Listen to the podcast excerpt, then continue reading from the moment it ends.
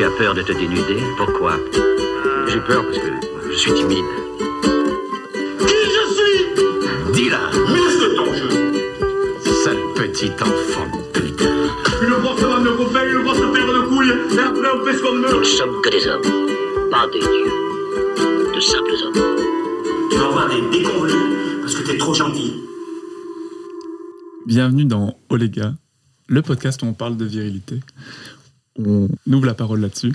Aujourd'hui, je suis avec euh, Cyril. Bonjour Cyril. Salut Vincent, Comment vas-tu? Ça va très bien et toi? Ouais, super, très enthousiaste euh, à l'idée de t'avoir ici. Pareil, tout excité. Est-ce que tu veux te présenter pour les gens qui te connaissent peut-être pas? Euh, carrément, euh, c'est toujours euh, marrant cette question de présentation, c'est pas par où commencer. Du coup, j'ai 31 ans, c'était mon anniversaire hier. Je du coup, tout récemment euh, 31. J'ai euh, un frère, un petit frère. Je suis né à Reims. Euh, toute ma scolarité à Reims. Je suis parti à Lille pour 5 ans. Quelques voyages à l'étranger. Maintenant à Lyon. Pour le boulot, à peu près. Et alors, comment tu dis toi dans ta tête Est-ce que t'es un homme, t'es un mec, t'es un gars, t'es un bonhomme? T'es quoi toi? C'est hyper dur à répondre comme question et je sais vraiment pas y répondre. Euh, je suis un homme, ça, ça paraît indéniable, mais euh, je pense plus à l'aspect euh, physiologique du terme. Ok. Euh, parce que c'est l'image que je m'en, enfin, c'est l'image que, que, que j'ai dans la tête. Un homme, c'est, j'ai l'impression que c'est euh, la version corporelle que j'ai, quoi. Mhm. Et après, euh, est-ce que je me définis comme un gars, comme un, j'en sais rien? Je sais pas répondre. Toi, tu, tu t'en penses quoi, toi? Tu te définis comment? Moi- Moi-même? Ouais. Ah, c'est- Je n'ai jamais répondu à cette question pour moi. Je pense que j'étais un garçon. J'étais un jeune homme et je suis en train de devenir un homme. Sur plein d'aspects de ma vie, je me sens devenir homme. Et euh, je pense que je suis euh, doucement en train de quitter le stade de jeune homme pour, euh, pour Mhm. m'installer dans un stade d'homme. Ok. Je pense que ça fait très très longtemps que j'ai plus été un bonhomme, par exemple. Ouais, ouais, ok. J'ai l'impression que un peu pareil. Enfin, j'ai l'impression que. Bon, j'ai j'ai quitté l'enfance, ça c'est certain. Euh, j'ai l'impression que les derniers voyages ont pas mal forgé euh, l'être que je suis aujourd'hui. Et j'ai l'impression qu'aujourd'hui, j'ai quand même un peu plus la tête sur les épaules et la tête froide pour, plusieurs, pour les sujets en général, que je n'avais pas avant. Tu vois? J'ai l'impression qu'avant, c'était beaucoup plus, enfin, beaucoup plus euh, fragile, euh, incertain, pas de confiance euh, en soi, etc. Et j'ai l'impression que maintenant, c'est beaucoup mieux à ce niveau-là. Et que, et que ça, ça fait toi plus un homme peut-être? Ouais. Ouais, dans le sens plus. euh, dans le sens homme, dans le sens mature et dans le sens plus. euh, euh, en accord avec moi-même. Genre. euh, content de moi, euh, ok avec mon corps, euh, ok avec la vie que j'ai. euh, enfin voilà, un peu plus. euh, Proche, proche de ta boussole interne un peu. Ouais, c'est ça. C'est ça, ouais. Plus ok avec moi-même. Ce qui n'était pas le cas avant. J'étais euh, complètement déconnecté, je savais pas où j'allais, euh, aucune idée de ce que je faisais. Et, et pendant longtemps? Euh, ouais, quand même. hein. Quand même. euh, Bah, de toute façon, collège, collège, lycée, j'étais complètement à la ramasse. Quand j'étais en école d'ingé, j'étais en en école d'ingé parce que j'aimais bien les sciences et voilà. Mais euh, enfin, non, même pas, même pas parce que j'aimais les sciences, juste parce que j'avais des bonnes notes en sciences. Mais c'est pas forcément parce que j'aimais bien. Et quand tu dis à la ramasse, c'est à la ramasse sur euh, ta projection dans le monde ou Ouais, euh, Même au lycée, t'étais un peu esselé, t'avais un groupe ma, ma place dans tout, de même, même à pas savoir trop ce qui me plaît, à pas savoir ce que j'aime, euh, tu vois, à pas avoir euh, réussir à me dire, euh, bah ça j'aime bien faire, ça j'aime pas faire, euh, voilà, enfin de mettre des trucs aussi bêtes que ça quoi. Et euh, école d'ingé, ça m'a déjà fait avancer sur le fait que j'aime beaucoup les gens, ce que je ne savais pas avant. Euh, par contre, bon, je me suis bien rendu compte que professionnellement, c'était pas ça qui me qui m'éclatait plus que ça. Est-ce que t'as un métier d'ingénieur aujourd'hui? Euh, non, enfin oui et non, plus trop du coup. Enfin en gros, euh, j'avais, euh, t'avais 12 domaines où on pouvait se spécialiser en école d'ingé et j'ai choisi le le domaine le moins technique qui était le textile. D'accord.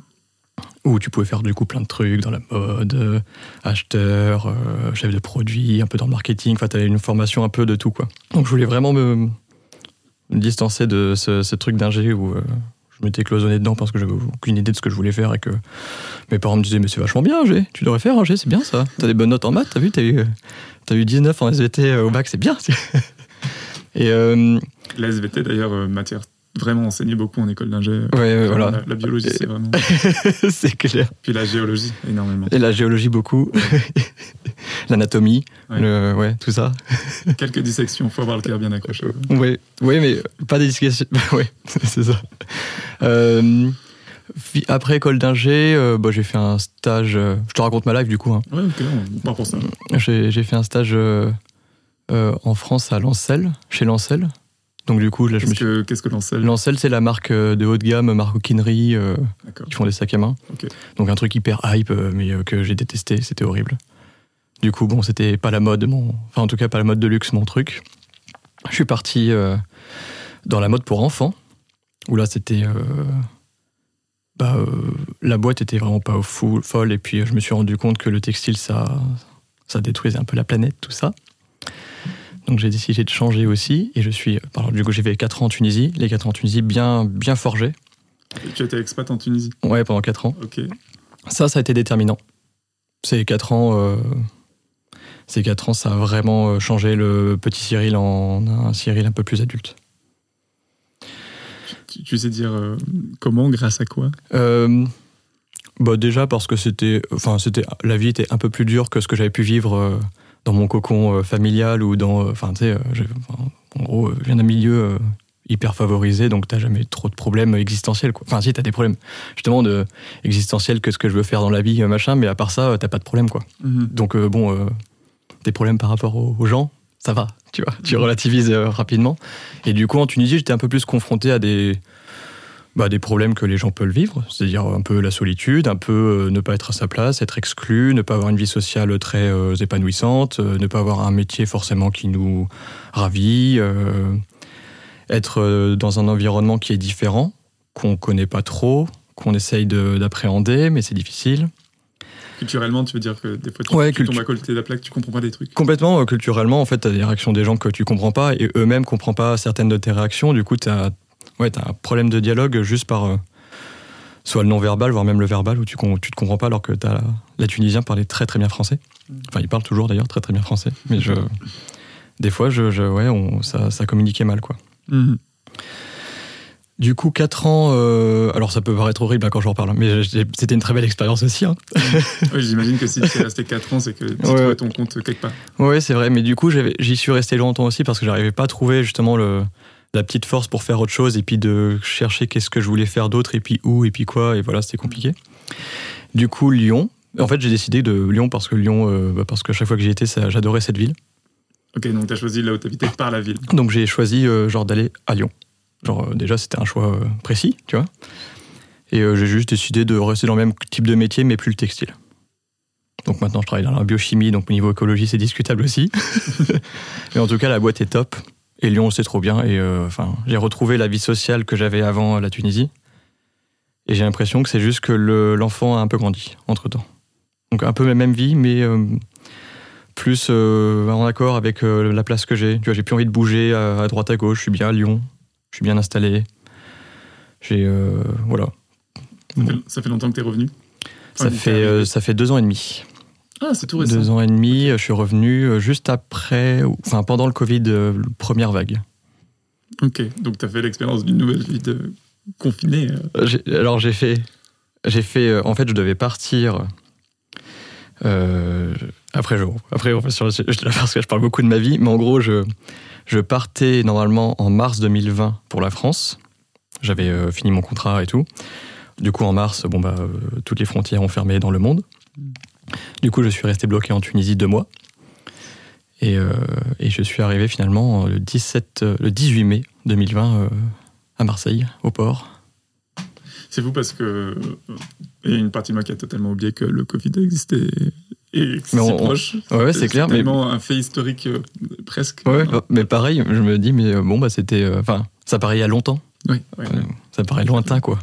Genre, il fut un temps, euh, les jeux, il y- avait le Covid, quoi.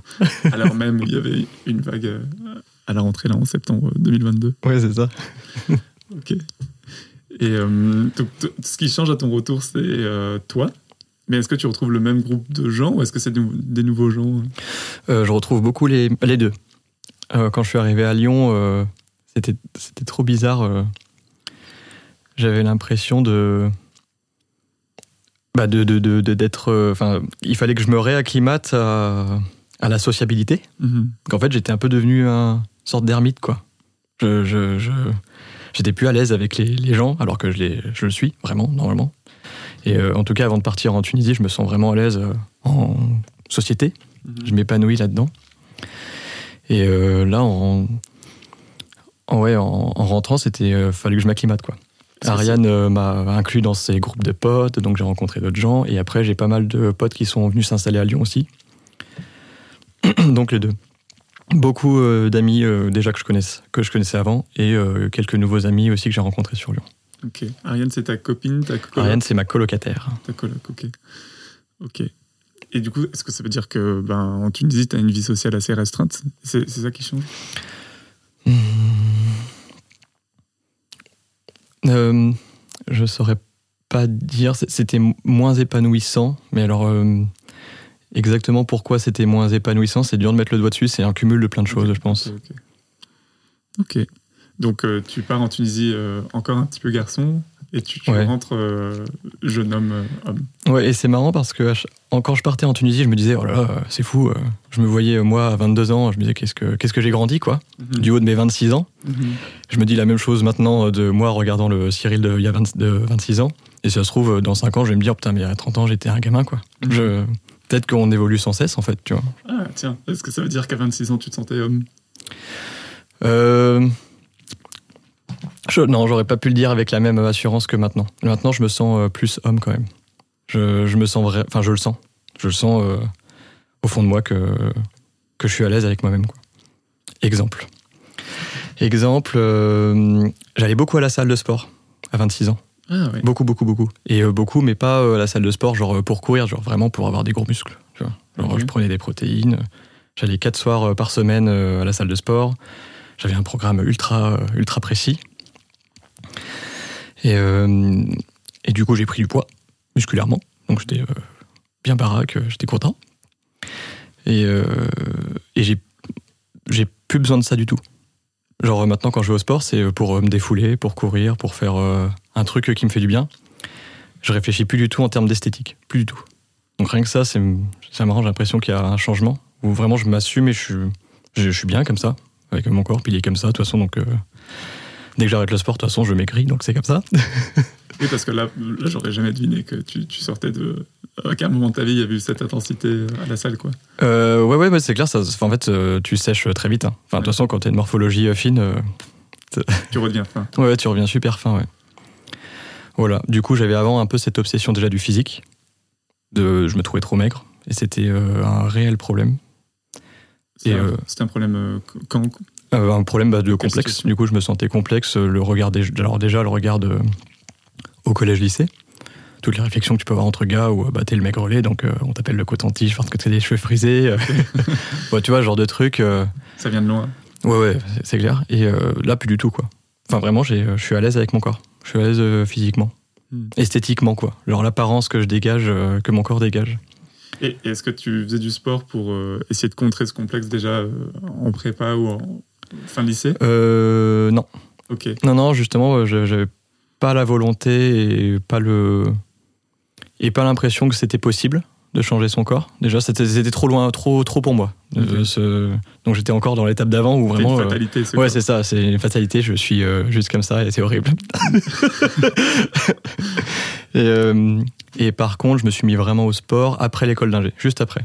Genre, euh, commencer sérieusement. Et la Tunisie, j'ai fait les deux premières années euh, sport euh, ultra intense. Et les deux dernières moins Ou c'est depuis ton retour à Lyon euh, Et les deux derniers, moins. Euh, pourquoi Je ne saurais pas trop dire. Euh, peut-être, je sais pas. Je ne saurais pas dire. Peut-être parce que je me voyais déjà plus en Tunisie, que je me voyais déjà sur le départ, mais que j'avais pas le courage de partir. Peut-être, tu vois. Et Du coup, c'est hyper intéressant parce que ça veut dire que le toi de 20, 21, 22 ans, qui est à peu près. euh, on peut imaginer que c'est à peu près la même personne que toi euh, à 31 ans en termes de, de carrure. Complètement. Tu étais un, un adulte dans ton corps déjà. Et c'était un toi que tu n'assumais pas, donc tu étais complexé. Ouais. Aujourd'hui, rien n'a changé. Exactement. Et, euh, Un peu de choses près, ouais. et en fait, tu es, passé par toute une phase de. Ok, la muscu va m'aider à avoir plus confiance, à être plus. à, à mieux me regarder et peut-être à ce qu'on me regarde mieux. C'est là où c'était euh, curieux. C'est que quand j'étais à ce stade où je me regardais dans la glace, je me- bon, c'était jamais assez, mais je me disais, bon, ça va. Ça, en fait, j'avais une sensation un peu malsaine de. euh, de. euh, tu sais, ça gonflait mon ego. Enfin, ça, Ah. c'est pas que je me sentais mieux dans mon corps. Genre, presque, tu sais, je me la raclais un peu, du coup. Enfin, j'avais un comportement vachement. euh, genre. Euh, je sais pas, je, je, saurais, je saurais pas dire, mais je, je- je- en tout cas, c'était, j'étais pas plus en accord avec mon corps. Juste, j'avais l'impression que je pouvais plus le montrer et je frimais un peu, quoi. Mais c'est du coup, euh, c'était trop bizarre comme euh, sensation. Est-ce Tu que vois. ça devenait un peu une projection de toi, genre comme une, une Ouais. armure? Complètement. Et puis, du coup, tu, re- tu penses. Enfin, peut-être que c'était une espèce de. Alors, je sais pas si c'est une revanche ou quoi, mais quand tu penses à tous ces gars que tu avais connus avant Ouais. qui le faisaient, Ouais. et tu dis, bah maintenant, euh, moi aussi, je peux le faire, tu vois. Enfin, c'est Mhm. peut-être un peu un truc euh, malsain comme ça. Enfin, pas malsain, mais en tout cas de. Euh, de euh, peut-être de revanche, ouais, je sais pas exactement. Mais du coup, c'était curieux. Est-ce que c'était euh, plus pour euh, prouver un truc au mec Plus pour euh, t'affirmer auprès des filles Un peu des deux? Est-ce que. Les deux. Ouais, les deux. Clairement, à la salle, quand je voyais que je soulevais des poids lourds et tout, et que je soulevais plus que les autres mecs, clairement, je, j'étais trop content. Mhm. Alors que, alors que ça n'a pas de sens, tu vois. Donc, ouais, ouais euh, ça me satisfaisait bien. Et pour euh, les nanas, ouais, je me sentais plus à l'aise, alors que. En vrai, ça changeait pas grand chose et que j'étais plus con qu'avant, quoi. Je, serais intéressé de savoir euh, qui te faisait des compliments sur ton physique? Euh, bah, pas tant de gens, déjà. Pas tant de gens. Surtout des potes mecs. Ok. Surtout des potes mecs qui me disaient Ah ouais, euh, ça se voit que tu vas à la salle, euh, bravo, euh, machin. Mais euh, dé- déjà, pas trop les meufs. Mhm. Ouais, plutôt des potes mecs euh, avec qui aussi j'avais des entraînements, quoi. Mais ouais, je sais pas, peut-être la famille, genre, ouais, la famille faisait pas mal de réflexions.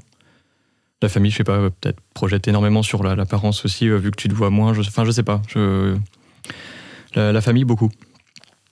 Toujours des réflexions sur, ouais, ça se voit que tu vas à la salle, stylé, machin, ouais. J'ai l'impression que c'est le, le syndrome euh, mamie qui t'a pas vu depuis longtemps et ah t'as maigri Ex- mon fils. ex- ah ça va là t'as l'air d'être en bonne santé. Exactement, exactement, exactement. C'est bon, on s'occupe bien de toi en Tunisie. ouais, ouais, c'est ça. Et puis, euh, c'est bien, euh, tu, tu prends soin de toi, tu t'es épaissi, tout ça. Surtout qu'avant, j'avais la réflexion inverse. Je, je pense que ma mamie me disait, t'es tout maigre, quoi. Alors, Et, euh, aussi dans ta famille. euh, ouais, ouais, carrément. Est-ce que t'as as eu d'autres complexes ou est-ce que t'as d'autres complexes? Hmm. Aujourd'hui Euh, J'ai un complexe qui est en essence, c'est la calvitie. Ouais. Euh, mais euh, pour le coup, c'est un complexe que je laisserai pas durer. dès que ça sera trop, je vais tout raser et puis comme ça, plus de problème, quoi. Donc, on parle de complexe. Complexe, d'ailleurs, c'est forcément physique ou pas? Non, pas forcément. Non, non. Alors, du coup, physiquement, je non, j'ai pas de, j'ai plus de complexe physique. Bon, à part les cheveux, quoi. Et si, euh, alors, ça se voit pas pour euh, ceux qui nous écoutent, mais j'ai euh, un trou au niveau de la barbe ici, tu vois. Et du coup, ça fait une barbe très inégale et pas très jolie. C'est D'accord. pas très, c'est c'est pas un gros complexe, hein, mais c'est voilà, c'est une petite, une petite piste d'amélioration. J'ai l'impression qu'il faut, il- faut, il faut le savoir pour le voir. Oui, quand même, hein, regarde. Ok. ok, un petit peu. D'accord. Et en complexe, euh, je, je, ouais, je, trouve que j'ai euh, aucune culture générale. Ça me complexe énormément. Genre euh, plein de mots que je connais pas, plein d'animaux, de, noms, de, de tout ce que tu veux que je connais pas. Et du coup, quand tu es en soirée, je, tu vois que tu vas faire par exemple, là, ça c'est un exemple éminemment concret. Tu sais, le, le jeu où tu dois deviner. Euh, d'abord on te décrit le mot, après on te donne des mots pour euh, expliquer le mot, et après on, te donne un mot, et après tu dois mimer le mot. Ah, le Time's Up? Le time's up, et ce- le time's up à chaque fois, la plupart du temps, je connais pas le mot qui est écrit, tu vois. Et du coup, je, ouais, je complexe à mort. Je me sens pas à l'aise, et c'est horrible ce genre de soirée pour moi. J'ai j'ai trouvé un contre à ça, parce que je trouve que j'ai une très mauvaise culture musicale. Et euh, du coup, j'ai des copains qui aiment les blind tests. Pas de chance. Mon contre, c'est euh, d'être Jean-Marc la blague, tu vois. Oui, ok. Genre, mon enjeu, c'est de faire rire les gens. Mm. On, on installe très vite le fait que dans l'équipe, euh, je vais pas ramener de points. à partir de là, je suis un, un clown dans la salle.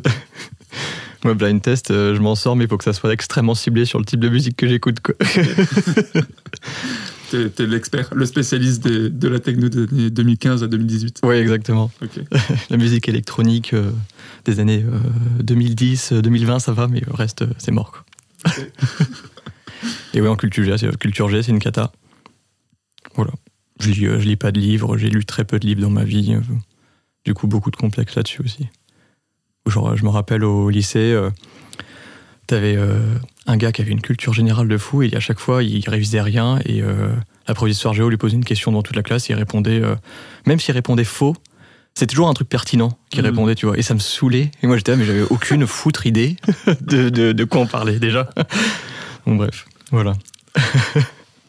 Ok, clairement plus une, une orientation euh, euh, scientifique parce que 19 ans, 19 ans SVT que, Ouais. que bac géographie. Heureusement, heureusement qu'il y a les sciences pour euh, les gens qui n'ont pas de culture. Et alors, est-ce qu'il y a des trucs qui te donnent confiance en toi euh Qu'est-ce, que, qu'est-ce qui te donne confiance, toi? Euh, hmm. Bah, déjà, euh, je me sens à l'aise avec les gens. Ça aide à avoir confiance. Enfin, c'est. Je sais pas si c'est le fait d'avoir confiance qui aide à être à l'aise avec les gens ou l'inverse. Je sais pas trop, mais en tout cas, je me sens bien avec les gens. Et du coup, j'ai. Quand on parle. euh, Bah, déjà, c'est toujours un moment sympa pour moi en général et j'ai l'impression que ça se ressent. Et du coup, bah, ça aide. euh, Enfin, du coup, la projection que les gens ont de toi est positive et du coup, ça, ça aide à avoir confiance, rien que ça. Euh, Je me trouve plutôt logique d'esprit, donc pas. euh, je me trouve pas imbécile. Ok. Je, je- Non pas que je me trouve intelligent, hein, c'est pas ça, le... mais euh, en tout cas, je, ça- ce- je me dis que c'est ok, quoi. Tu vois. ok. Euh, Je, me, je me demandais si c'était un- la peur de se faire un compliment ou si c'était vraiment juste. Non, être imbécile, ça aurait été un problème. Et là, je suis pas. Pas besoin d'être intelligent, mais au moins, je suis pas imbécile. Ouais, voilà. Du coup, euh, vu que ça. Enfin, en vrai, c'est con. Et vu que du coup, j'ai l'impression d'être à peu près dans la norme, bah, du coup, euh, ça va. Donc, c'est donc confiance, tu vois. J'ai l'impression que, la- en fait, j'ai l'impression déjà que la norme euh, rassure euh, énormément. Le fait d'être dans la norme, ça donne vachement confiance, rien que ça. Mhm. Euh, Bon, physiquement, ça va. Bon, ni plus ni moins, quoi. euh, Mais ça va. Euh, C'est dur comme question. Mhm.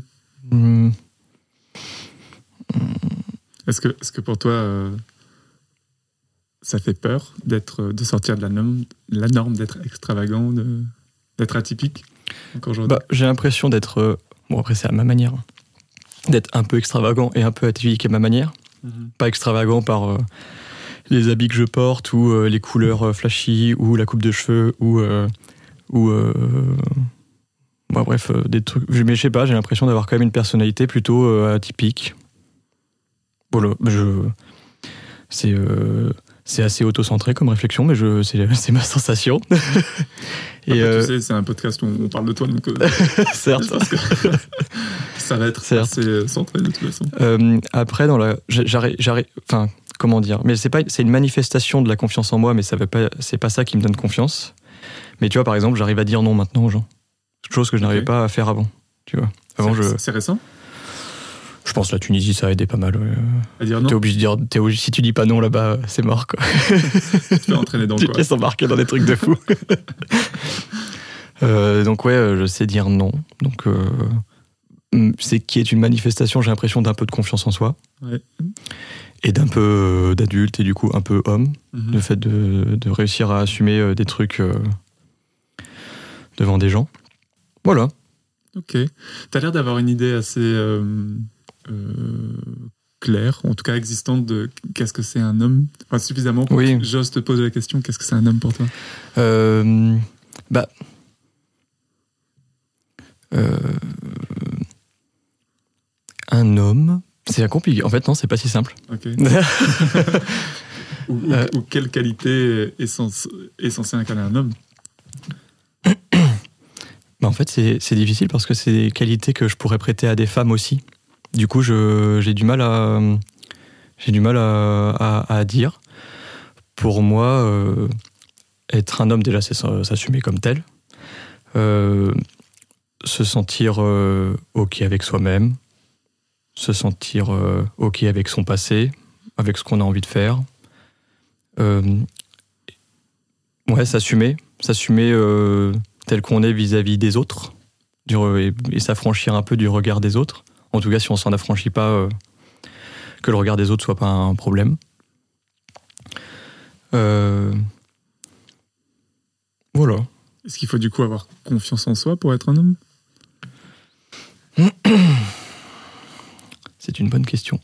C'est une question à 1000 cacahuètes. Ouais, c'est une excellente question. Je, je, je pense pas nécessairement. Je pense que pour, euh, je pense que moi, si- je pense que pour moi, c'est important personnellement. Je me, je me, tu m'aurais demandé avant si je me sentais un homme, je t'aurais dit bah bof quoi. Ouais, Avant dans ta vie, tu veux dire? Ouais, ouais plutôt dans, dans ma vie, ouais. J'ai l'impression que c'est important en tout cas pour moi. Ok. Tu parlais du fait d'être euh, à l'aise avec son histoire, avec son passé, tout ça. Ouais. Une question que j'aime beaucoup demander Mhm. euh, aux autres hommes avec qui euh, j'ai des moments privilégiés, un petit peu des moments où, où on parle. Pas, pas une soirée euh, avec un groupe, mais, mais quand on est peu. Mhm. Euh, Est-ce que toi, tu as eu un, un papa, un père? Est-ce que tu as eu les deux? Euh, Ou alors. Bon, je vais parler de la relation avec mon papa, donc euh, faudra pas qu'il écoute le podcast. en gros, la relation avec mon papa, c'était compliqué. Enfin, peut-être que pour lui, ça l'est pas, hein, mais pour moi, ça l'était. Euh, Alors là, j'avais plein de trucs à dire. Euh, Parce que il y a ce que j'ai ressenti quand j'étais euh, plus petit vis-à-vis de mon père, et il y a maintenant avec le recul. Donc, euh, en gros, je l'ai trouvé très dur, toute mon enfance. Très dur pour tout, et j'ai l'impression qu'il se satisfaisait de moi, en tant que son enfant, uniquement quand des notes brillantes ou, ou euh, brillant en société. Tu vois, genre avant, euh, j'avais une, une, une passade quand j'étais petit. Enfin, petit, je sais plus quel âge. euh, ah, je sais plus si c'est petit ou ado. Mais genre, j'adorais euh, euh, regarder beaucoup de sketchs et les répéter en famille euh, comme, un, comme un clown un peu, tu vois. Et euh, du coup, il y avait des situations où lui, me, pas m'imposait, mais enfin me demandait très très, en insistant beaucoup, de le faire, quoi, de d'y aller devant. euh, et du coup, moi, bon, bah, tu demandes à quelqu'un de faire une blague ou de parler euh, en chinois, même s'il sait le faire, il a plus du tout envie de le faire à partir du moment où tu l'as demandé. Du coup, j'avais l'impression de, de ouais, qu'il était fier de moi que pas parce que j'étais vraiment, mais que par les apparences en permanence. Donc, je crois même qu'il avait un peu honte de moi, pour être euh, tout à fait honnête. Euh, tu, tu, tu sais dire euh, ce, qui, ce qui fait que tu sais ça Ou tu as, l'impression de savoir ça? Bah, je- parce que je voyais son regard. ouais. Je voyais, je voyais son regard et puis je voyais les regards où justement il était content. Ouais. Et il était content parce que j'avais eu mention bien au bac, mais pas parce que euh, Ouais. pas parce que j'étais épanoui dans ma relation avec ma copine. Tu vois. Enfin, je, c'est, ce genre de choses. Mais je pense que je vois, euh, je, euh, moi, dans mon histoire, du coup, Mhm. l'impression que je suis pas assez en tant que tel. Mhm. C'est vraiment un truc que j'ai dû euh, dépasser adulte. J'ai mis très longtemps à me rendre compte que c'était ça pour mon père. euh, euh, moi, ça suffit pas. C'est ce que je fais et ça doit être, ça doit être impressionnant. Exactement. Et du coup, il faut école d'ingénieur et du coup, enfin, tu vois, ça paraissait une évidence qu'il fallait que je fasse école d'ingé, quoi. Mais du coup, maintenant, je suis très content hein, parce que tu peux faire plein de trucs quand t'as fait école d'ingé, mais du coup, c'est. J'ai manqué peut-être d'un père qui me. Qui était vraiment à l'écoute de mes envies et de, de ce que j'avais envie d'exprimer. De, de, de ce que. de ce que, voilà, de ce que je souhaitais. Et c'est peut-être pour ça que j'ai. Enfin, voilà, je- j'extrapole et je fais un peu de la psychologie, euh, la psychanalyse euh, chelou, mais c'est peut-être. euh, c'est peut-être ça qui a fait que. Bah, que. J'étais un peu introverti, que j'avais du mal à me situer dans la société. Enfin, c'est pas que lui, je pense, mais plein de, plein de choses. Quoi. Le recul que j'ai maintenant sur tout ça, c'est que. Bah, c'est que déjà, euh, nos parents vivent avec des codes euh, différents de ceux euh, qu'on a aujourd'hui. Mhm. Parce que nous, on remet euh, plein de choses en question. Sur, euh, bah, justement, c'est quoi être un homme. Nous, nos parents, être un homme, c'est euh, être viril, ramener de la thune à la maison, bosser comme un dingue. Enfin, en tout cas, moi, c'est Mhm. mon père. Donc, euh, comme- bosser comme un dingue, euh, avoir de la force physique, euh, avoir une voix euh, grave et qui porte et euh, être imposant, avoir du charisme. Enfin, j'ai l'impression que c'était ça. Les, l'être- et du coup, j'ai l'impression que mon père reproduisait exactement ce schéma-là. Il cochait les cases de ça. Complètement. Ouais. Complètement, ouais. Et je pense qu'il était malheureux. Enfin, je le sentais malheureux. Depuis qu'il est à la retraite, maintenant qu'il bosse plus, je le sens heureux comme tout. Et même la relation que j'ai avec lui a complètement changé. Je trouve. Enfin, moi, je. Même si ça n'empêche pas que je pense qu'il est aussi content de, de, moi parce que bah, j'ai un boulot euh, pas Mm. mal, euh, que voilà, je, je m'en- sors bien dans la vie, mais je, j'ai l'impression qu'il y a plus que ça maintenant Ok. qu'il euh, il a vraiment envie que je m'épanouisse. Je, le- je le sens plus maintenant comme ça. Et je pense qu'il est comme ça aussi parce que déjà, bah, il a plus le temps de se poser maintenant qu'il est à la retraite, de savoir bah, lui qu'est-ce qu'il a envie aussi en fait. Et euh, j'ai l'impression qu'il était un peu la victime de, de tout ça en fait avant.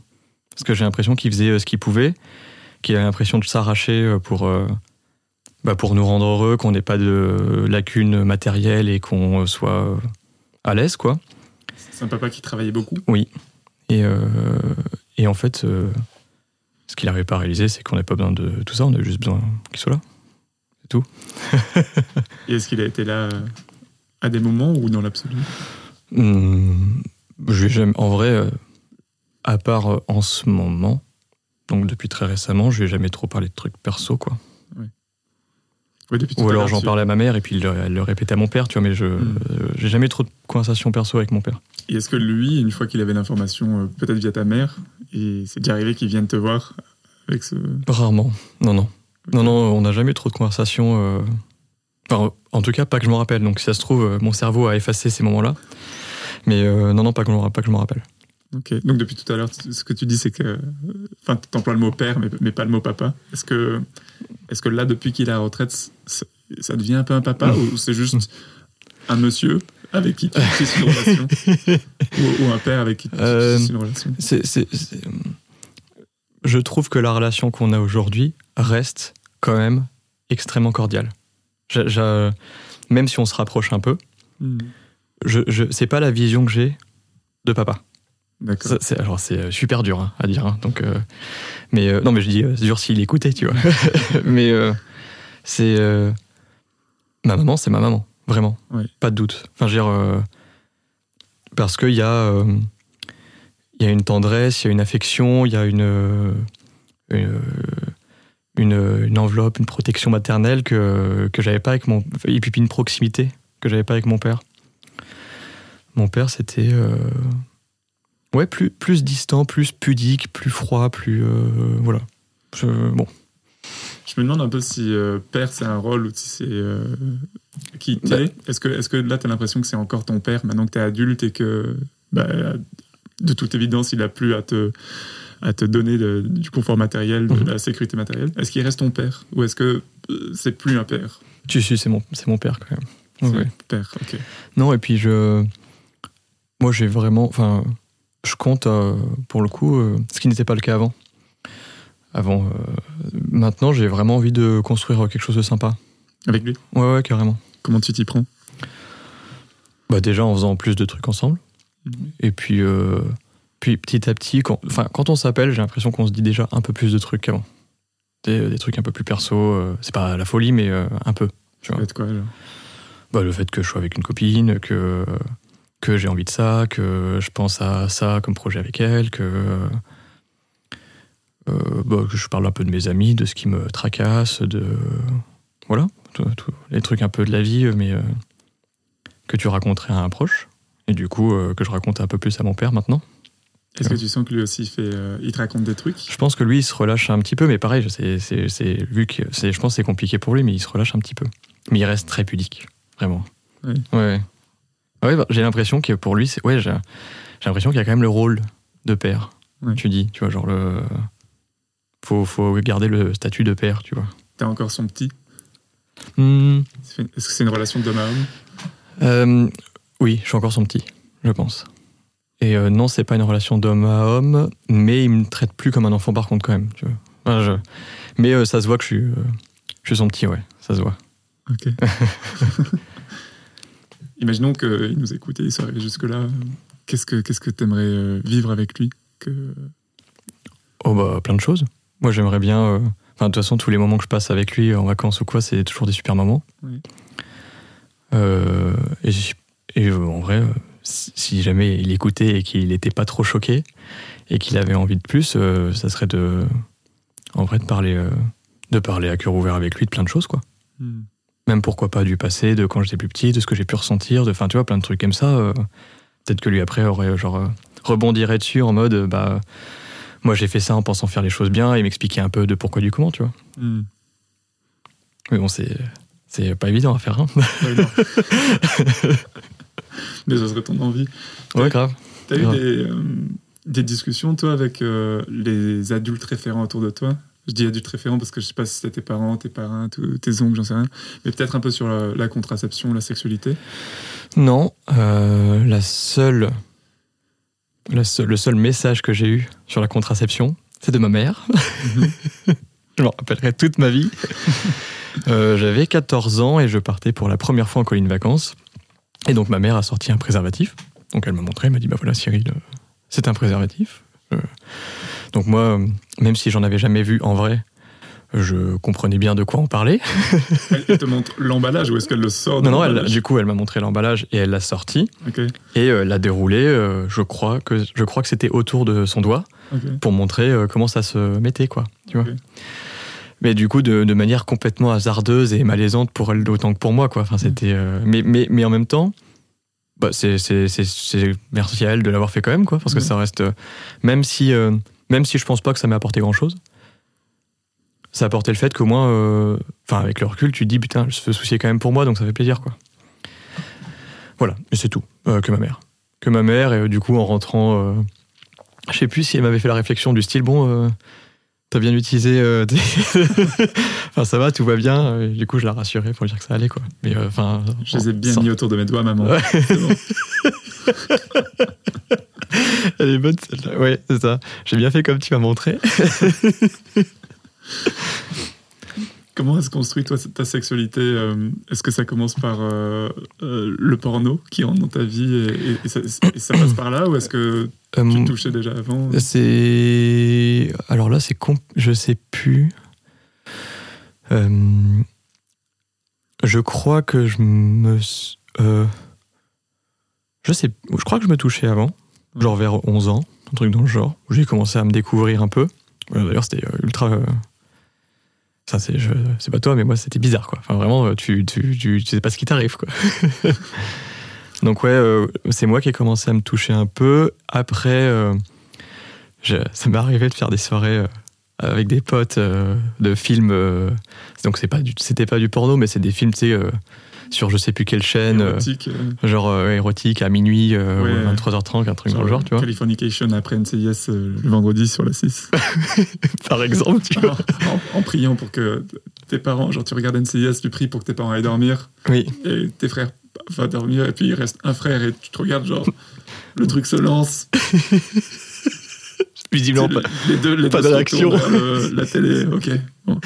Exactement. Et euh, ouais, donc euh, ça, ça a commencé un peu comme ça. Ok. Euh, où c'était vraiment curieux de voir. Justement, euh, les, je, je- me rappelle d'une fois où j'étais avec deux potes et eux ont carrément mis une cassette euh, Ah d'un truc, tu vois. Donc c'était des nanas, il n'y avait pas de relation sexuelle, mais c'était des nanas à poil qui se tartinaient de la crème sur elles, tu vois.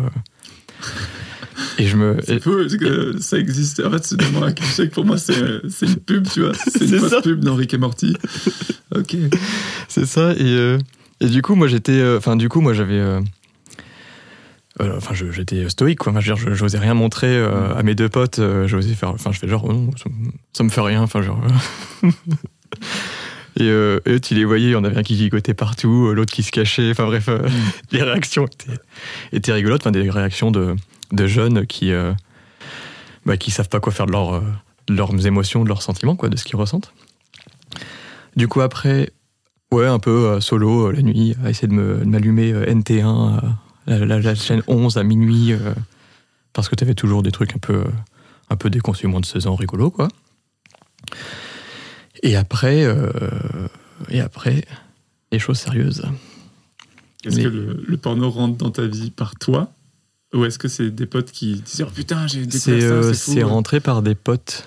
C'est euh, genre, je sais plus l'âge, mais euh, en tout cas ado, genre entre 14 ou 16, je sais plus. C'est trop marrant parce que j'ai l'impression que euh, nous tous, c'est un pote qui nous a fait rentrer dedans. Et où est le mec originel? Ça. C'est peut-être un truc générationnel de genre, lui il avait un grand frère qui, tu vois, genre- Bon, euh, ouais, j'avoue que c'est. Mais genre. En plus, c'était à une époque où. euh, Enfin, moi, j'allais pas, pas sur internet, quoi. Si ce n'est Ouais. sur MSN Messenger pour envoyer des whiz à la nana que, Ouais, que je trouvais pas mal, tu vois. C'était la belle époque, hein. Avec. euh, Les paillettes qui brillent. tu jouais au morpion, tu jouais au, au jeu de dames. Tu jouais à plein de têtes, t'avais plein de petits jeux sur euh, MSN. Je pense que t'avais un MSN beaucoup plus intéressant que moi. C'est vrai. Ah ouais. Et euh, ouais, du coup, par des potes. Mais je crois que je regardais. Je, je sais plus. Non, je, je- en fait, je, je, je regardais. J'étais pas sur internet chez moi, donc je, crois qu'on se faisait pareil des, des après-midi de ça, quoi. Mm. Genre, ils mettaient euh, le site, je sais même plus. Ah, putain, c'est quoi le nom? Si, le, nom du site était Miss Glad. Miss Glad, yes. Et est-ce que c'est des après-midi où vous euh, vous touchez, vous masturbez ensemble, ou est-ce que c'est juste on regarde et On regarde. on fait le plein On, d'images re- on regardait, c'est tout. C'était et vraiment. on Ouais, ouais, non, vraiment, on regardait et c'est tout. euh, juste, tu voyais que les gens rougissaient et que, Ouais. et que voilà, et puis du coup, aller se cacher ou quoi, mais euh, non, non, on, on faisait rien de plus, quoi. C'est un truc que tu vis bien, toi, ou c'est un moment où c'est c'est des moments pas confortables pas... Non, je regarde pas un mauvais souvenir. J'en- regarde. un- Enfin, j'étais étonné. Oui. J'étais étonné, euh, mais euh, plutôt bon souvenir. Bon, les- moments euh, malaisants, c'est vraiment des, des scènes de cul euh, où t'as tes parents qui sont à côté, tu vois. Tu regardes Ah, un là. film et en fait, il y a une scène de cul qui. bah, je sais plus, hein, avec le recul, peut-être que c'est des scènes toutes cons, où mes parents se disent même pas. euh, Ouais. euh, mais pour toi, en fait, c'est un truc de fou, quoi. Moi, C'est- Matrix, euh, la scène où ils s'embrassent et ils couchent, en- couchent ensemble. Il y a mes parents sur le canapé et je, c'est la, c'est la première scène érotique de ma vie. Et je suis là, genre, tellement de choses se passent, tellement de malaise qu'il y a mes parents. tel- pff, je sais pas si je trouve ça bien ou pas. C'est, c'est lourd sur moi et en même temps, euh, la fascination un peu pour ce truc. Ouais. Ouais, bah, pareil, j'ai un, j'ai un- un film en tête, c'était. euh, ça s'appelle Jaguar, je crois. Genre une nana qui se transforme en jaguar et du coup qui couche avec des gars mais qui les tue. euh, Enfin bref, euh, je me rappelle plus trop du scénario, mais je me rappelle juste qu'il y avait des scènes de cul et que je. Et j'étais. euh, toute chose. Si intense. voilà. Et du coup, après, euh, la première euh, relation sexuelle, à 17 ans, où là, c'était. bah là, le début, le début, hein. Ça se passe bien. C'était génial. Oui. C'était euh, génial et avec la bonne personne et euh, elle était extraordinaire. Ok. Euh, elle était vraiment extraordinaire. Elle s'appelle Calypso. Oh. En plus, elle a un joli prénom, Oui. atypique. On espère qu'elle a des dents plus belles que la fille euh, Elle dans, avait euh, un sourire magnifique. dans Pirates des Caraïbes. Je vois pas du tout. Imaginez une pirate avec des dents sales et noires. Ok, donc c'est bon, c'est ça. Euh, Donc ouais, Calypso, génial. Génial, et du coup, bah, vu que c'est bien la première fois, bah, ça te met un peu en confiance pour euh, celle d'après. Et euh, j'étais toujours très timide. Oui. Et euh, j'ai l'impression que chaque nana que j'ai rencontrée au fur et à mesure m'a un peu plus décoincé, un peu plus ouvert, un peu plus euh, poussé dans mes retranchements. et du coup, mais à chaque fois bien. J'étais super content à chaque fois. Est-ce que ça t'est arrivé de coucher avec quelqu'un sans en avoir envie? Oui, en Tunisie. C'est là que t'as appris à dire non ensuite. Ouais, en fait, je, je, en Tunisie, je me sentais tellement pas à l'aise qu'en fait, c'était quasiment. Enfin, je me sentais euh, pas, euh, pas, euh, pas à ma place, pas bien, et du coup, euh, jamais finalement euh, très disposé à avoir une relation sexuelle. Et du coup, oui, euh, me forçais un peu pour euh, raviver la flamme, mais c'était pas avec euh, beaucoup de, de conviction. C'est des- ça a été des choix plutôt conscients. C'est arrivé assez peu de fois que tu Ouais, te rends ouais. compte que t'as pas su dire non, mais t'étais pas vraiment ok. Non, non, c'était euh, ouais, c'était plutôt conscient. Ok. Donc oui, c'est arrivé, mais c'est- enfin, j'en ai jamais, c'était jamais une mauvaise expérience, j'en ai jamais souffert en me disant, mon Dieu. euh, Enfin, tu vois. Ouais. C'était pas du tout reçu comme un, euh, une agression sexuelle ou quoi, pas du tout. Ok. Et dans la vie sexuelle euh, euh, des mecs, il y a toujours euh, le moment où tu te rends compte que t'es incapable de contrôler ton érection et que là c'est la panne parce que ben, ben, ça arrive à tout le monde, tu vois. C'est clair. Et euh, la, la première fois, tu es forcément décontenancé. Et après, je trouve que tu as, différents stades où tu peux être en colère, pas l'assumer, pas te sentir très fragile, Mhm. avoir honte. Et puis peut-être qu'à un moment dans ta vie, tu te découvres que euh, la sexualité, c'est pas obligé d'être euh, de la pénétration. Exactement. T'en es où, toi, dans, ce- dans ce grand truc? C'était quoi ton Euh, aventure? Du coup, bah, en gros, moi j'ai été confronté à la panne en Tunisie. C'était la première fois.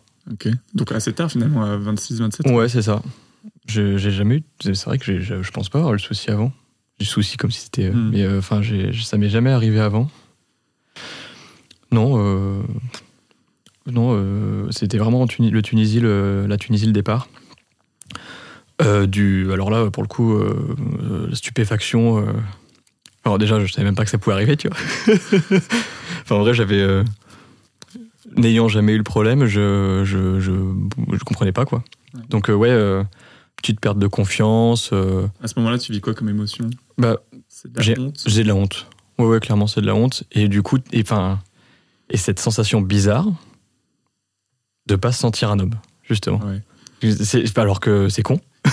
Il y a une image que j'aime beaucoup dans Bref qui synthétise ça, c'est t'as l'impression qu'il y a tous tes ancêtres Ouais. qui te regardent, Et qui font. jusqu'à l'homme de Cro-Magnon, et, et qui te regardent genre, mec, euh, allez quoi c'est ça. Et, euh, et en général, et c'est ça qui est étonnant, c'est que la nana est plutôt sympa. Tu vois, enfin, genre, euh, Mhm. elle te dit jamais, putain, mais t'es sérieux, mec, enfin. Tu te fais rarement engueuler, quoi. Ça arrive, hein, mais c'est Ça- rare, ça- t'est arrivé Je crois. Ouais, ouais. comment, tu, comment tu l'as pris Oh bah super mal, super mal, non, parce que surtout que bah, tu contrôles pas. Mais en fait, euh, il y a des filles qui le prennent comme un. Comme elles ont l'impression justement de pas être désirées. Oui. Alors que c'est pas ça, c'est un peu plus complexe que ça. C'est Mm. que, bah, en fait, justement, on se met peut-être un peu l'impression et, euh, et que voilà, bref. Mm. Du coup, euh, du coup, oui, c'est déjà arrivé, pas beaucoup. Et en général, sinon, c'est beaucoup de compréhension et ça se passe très bien.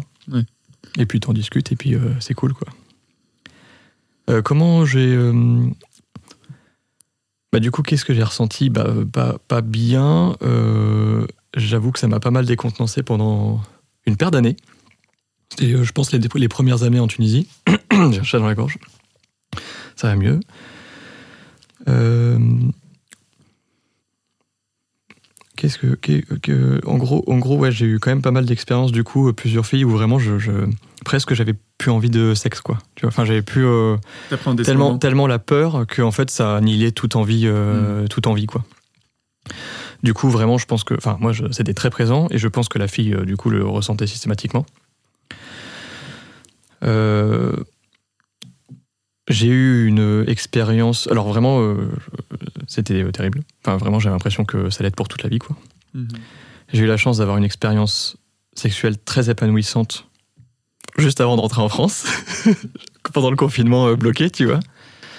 Où là, du coup, en fait, je me disais, bah, en fait, c'est bon, j'ai pas un, un problème, tu vois. Enfin, c'est juste, euh, c'est comme ça, ça va, ça vient. Et puis, euh, Le mojo est revenu. puis t'apprends aussi que la libido, en fait, c'est pas constant, que t'as des cycles euh, comme les nanas, euh, que Mhm. voilà quoi.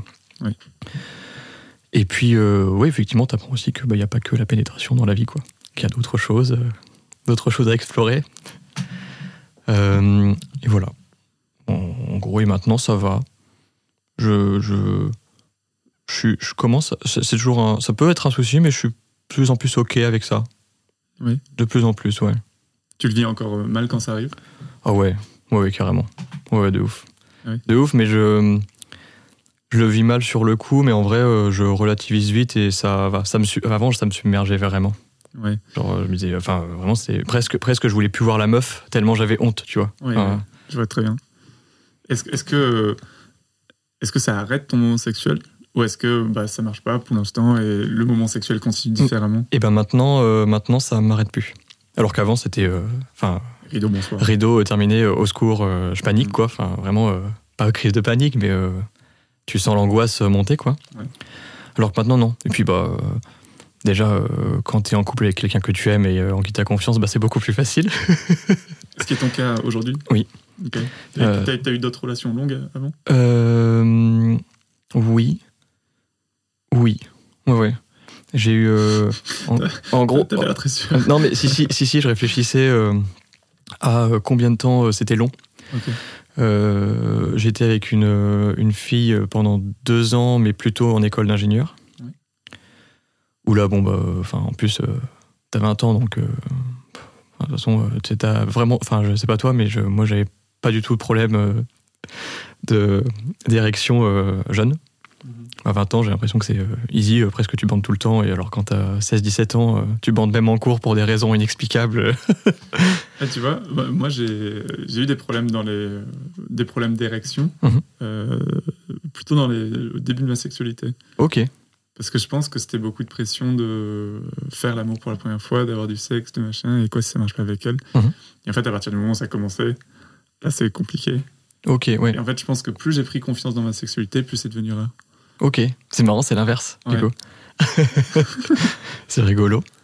Après, ouais, euh, vu que ma première expérience était géniale, Oui. avec une, fille super, d'ailleurs, été, euh, j'avais été plus d'un an avec elle.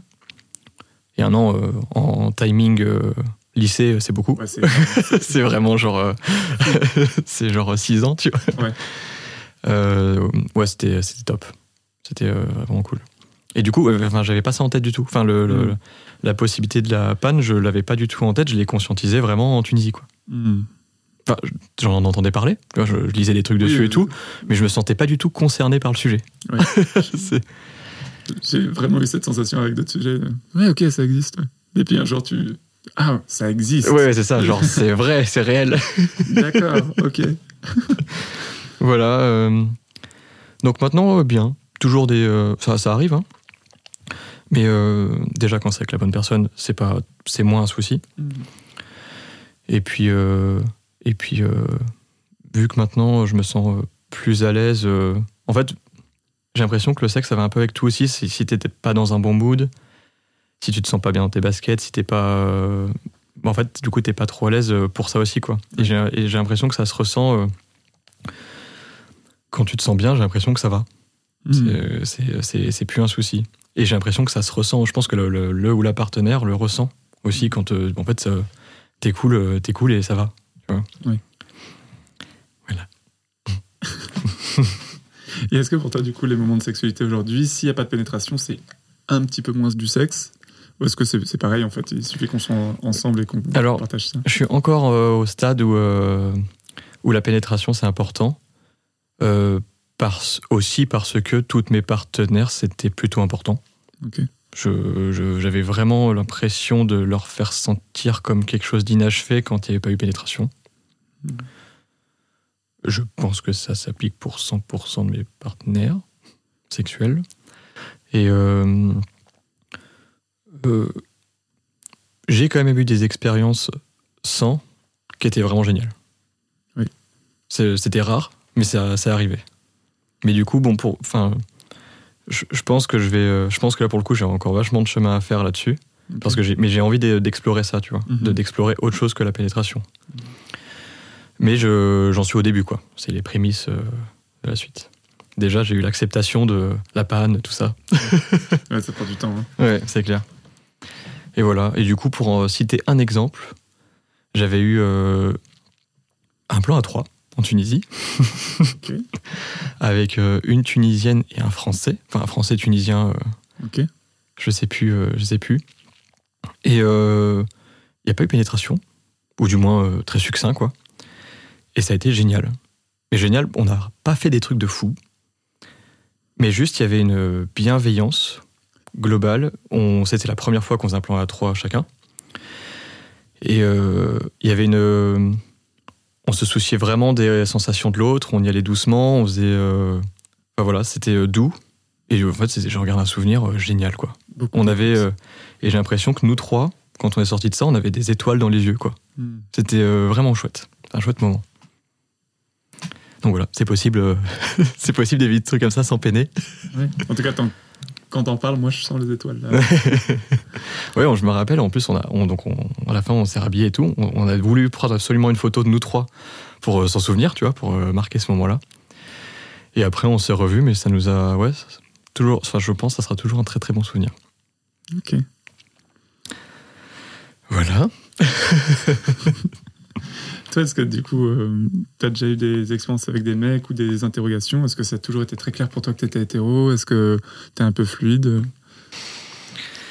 Euh, ça n'a jamais été. Enfin, comment dire? C'est clair que je suis plus attiré par les nanas que les mecs. Ça, j'ai euh, pas de doute là-dessus. Mais par contre, j'ai jamais été fermé au sujet euh, des mecs. Ce qui n'est pas le cas de. Enfin, je sais pas, après, euh, maintenant j'ai un entourage tellement, avec des gens tellement ouverts que du coup, euh, je, crois, je croise plus de mecs, euh, plus trop de mecs qui sont dégoûtés par ça, tu vois. Mais moi, j'ai jamais été fermé à ça. C'est intéressant. Est-ce que ça veut dire que tu as grandi avec, dans un entourage où bah, Ah bah il y avait ouais. des mecs dégoûtés par ça? Ouais, ouais, enfin, en tout cas, déjà, quand t'es jeune, enfin, j'ai l'impression que toute la scolarité, euh, primaire, collège, lycée, euh, t'as vachement les stéréotypes. euh, bah, un mec, c'est un mec un viril, mal alpha, euh, testostérone, tout ça. Euh, du coup, bon, moi, dans ces cas-là, je, moi, je faisais profil bas, puis c'est tout. Euh, maintenant, hum, maintenant, je, je, je, je, me, je suis pas du tout fermé. Du coup, j'ai déjà eu des expériences euh, avec un gars. Euh, mais malgré tout, quand j'étais dans cette expérience de à 3, on était quand même nous deux plus focalisés sur la nana. Euh, même si lui et moi, on a eu des interactions, mais c'était euh, furtif, quoi. C'était euh, peut-être parce que d'ailleurs, lui et moi, on se considère comme hétérosexuels. Mm. Et, euh, et du coup, parce que je pense qu'on n'osait pas trop non plus, on savait, et puis on, on savait pas est-ce qu'on en a envie, est-ce que voilà. Mais que du coup- Ouais, du coup, du coup, pas fermé, même pour l'avenir, mais pas eu trop de de déclic ou pas ou pas sauter le pas en tout cas pour l'instant. C'est marrant que tu mettes euh, primaire, collège, lycée dans le même panier, parce que moi j'ai vraiment eu l'impression que au, au primaire on était euh, tous des humains, tous des êtres. Et tu t'arrives au collège et bam, dans la cour, euh, les garçons jouent plus avec les filles, on doit être en groupe. euh, putain, qu'est-ce qui se passe? Pourquoi on joue plus à l'épervier quoi? Que- Ouais, non, t'as raison. Non, non, t'as raison et je ressens pareil. Je ressens pareil. euh, maternelle, primaire, t'es euh, t'es des êtres humains, comme tu dis, et après, tu as la sexualité qui rentre en jeu, et même pas que la sexualité, hein. la couleur de peau, euh, le comment tu t'habilles, euh, tout ça, quoi. C'est des choses qui arrivent effectivement plus au collège, ouais. Toi, est-ce que euh, aujourd'hui tu as plutôt des potes mecs, plutôt des potes meufs un peu, un peu partagés Euh, je crois qu'avant, j'avais beaucoup plus de potes, mais de, vraiment dans le sens très proche, vraiment Ouais. des, des amis, Tes amis filles. Et ça a tendance à s'équilibrer maintenant. Et Alors, alors, la raison pourquoi, je ne sais pas. Euh, et, et alors avec tes- les gens proches de toi qui sont des hommes, est-ce que vous dites que vous aimez Comment vous le dites? Alors moi, je le dis. Parce que moi, je, Avec je, des mots? je dis euh, aux gens que je les aime. Euh, parce que je le ressens tellement fort au fond de moi que je le dis. C'est pas toujours reçu. c'est parfois plus reçu dans l'ironie, genre ah t'es con. euh. Sais, ah t'es con. Bon, moi aussi, mais euh, tu vois quoi. Un peu, toujours un peu euh, pudique. C'était la dernière fois qu'on avait cette interaction. Ouais, c'est ça. Euh, avec, alors que les nanas, c'est beaucoup plus facile, quoi. Enfin, T'as des potes mecs qui le reçoivent avec chaleur ouais. Ouais. Bon, plus quand t'es bourré, quand même. Hein. Oui. Quand t'es quand t'es alcoolisé ou drogué, c'est beaucoup plus beaucoup plus simple. Mhm. Mais euh, en vrai, ça existe aussi. Et, euh, et en vrai, j'ai plein de messages euh, au-delà de d'expressions très explicites d'amour. J'ai plein de co- copains maintenant où on se dit bah voilà, tu me manques, ça fait longtemps qu'on s'est pas vu, enfin tu vois, ce genre de message. Et ça, c'est nouveau ou ça a toujours été le cas? Hmm, Parce que plus on vieillit, plus on ose. j'ai l'impression que ouais, j'ai l'impression que c'est de plus en plus. Ouais. Avant, je, dis- je disais surtout, euh, je disais surtout je t'aime à mes amies filles. J'osais plus le faire, mais parce que aussi j'avais l'impression de ressentir que si je le disais à mes potes, ça allait être reçu bizarrement quoi. Est-ce que t'as déjà dit je t'aime à ton frère et à ton père? Euh, alors mon frère c'est compliqué. Ok. Et euh, enfin bon d'ailleurs ouais, c'est bizarre c'est euh, je, je crois pas l'avoir déjà dit à mon frère. Euh, et non ni à mon père. Non ni À ni ta mère? Oui ma mère oui. Ta mère, ouais. Ouais, ouais. Ok. Non ni à mon père ni à mon frère. Mais ma mère oui. Ok. On arrive doucement euh, au bout de ce moment. Au terminus. Euh, J'aimerais qu'on finisse par euh, un message, une bouteille à la mer, un truc que tu aimerais Comme dans Thinkerview. jeter au monde. Un peu comme Thinkerview. Et alors, soit ça peut être pour toi du passé, toi du futur, ou alors ça peut être pour euh, bah, les hommes qui nous écoutent. Tu peux choisir l'âge euh, 16, 17, euh, Mhm. 30, euh, les darons. Genre un conseil à donner Ou, euh, un, un espoir, un, un message que tu aimerais diffuser. Euh, bon, euh, ça va être ultra bateau, hein, mais euh, je pense que tout est dans l'acceptation de soi. Dans le, on est euh, beaucoup plus heureux quand on s'accepte, et pour ça, du coup, il faut s'entourer de gens qui nous font du bien, Euh, de gens qui euh, qui nous font sentir que on est euh, qu'on est normaux, qu'on est ok, qu'on est bien comme on est, que c'est sympa de que notre présence, elle- notre présence est sympathique quoi. Donc au plus s'entourer de de gens qui ont des ondes positives, qui nous élèvent. Et, voilà, je pense qu'en général, quand on est bien entouré, le reste, ça suit. Eh bien, écoute, merci beaucoup pour euh, ce moment partagé ensemble. C'était un plaisir de te recevoir. Avec grand plaisir, moi aussi. Et à vous qui nous écoutez, un grand merci d'avoir tenu jusqu'ici. Peut-être si vous êtes le père de Cyril, bienvenue dans cette nouvelle expérience d'écoute. N'hésitez pas à parler du podcast autour de vous. C'est comme ça que on propage un petit peu de bienveillance, un petit peu d'acceptation de soi et qu'on est plus proche des gens qu'on aime. À la semaine prochaine.